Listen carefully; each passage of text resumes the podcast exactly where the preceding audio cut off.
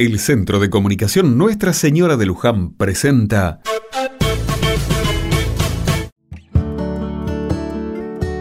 Otra mirada. Nos parece mentira que cada tanto aparezca en los medios noticias que tienen que ver con actitudes discriminatorias y racistas. El año pasado sucedió en Francia que la policía disparó contra un jovencito que no acató la orden de detención con su vehículo. El muchacho era de origen africano.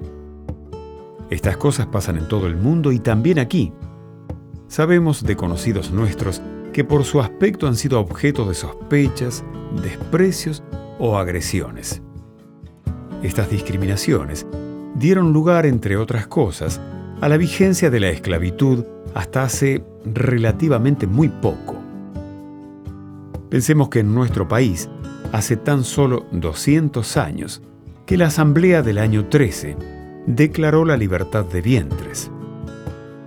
Fueron siglos de violencia racial en sociedades esclavistas, amparadas en la tolerancia de esta práctica por parte de dirigentes, gobiernos e iglesias. Muchas veces miramos para atrás y nos cuesta creer que prácticas como estas hayan estado vigentes tanto tiempo. En estas reflexiones es cuando damos gracias por los pasos adelante que han dado el consenso internacional y la legislación contemporánea.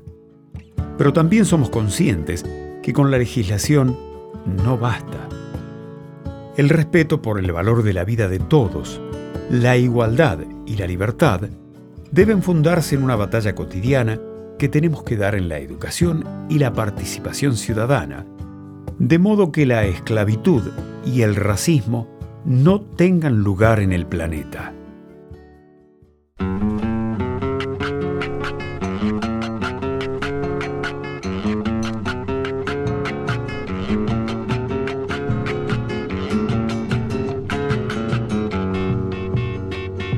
Sobre el manto de la noche está la luna chispeando.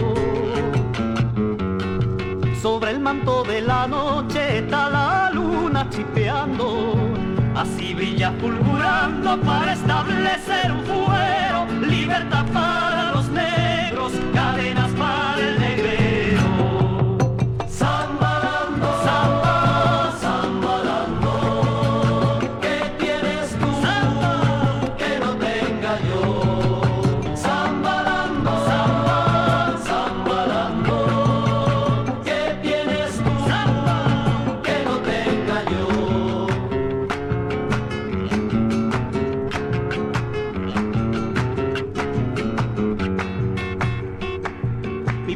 siendo tan pobre dejó una herencia fastuosa.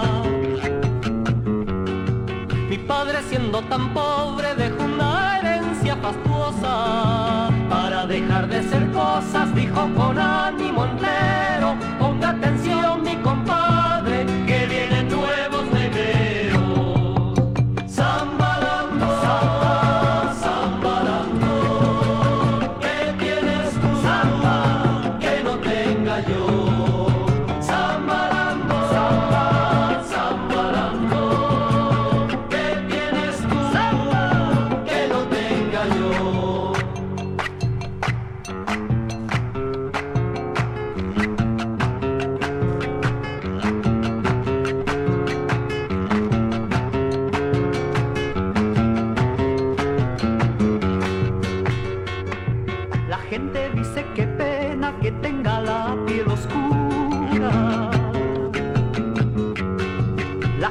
Dice que pena que tenga la piel oscura.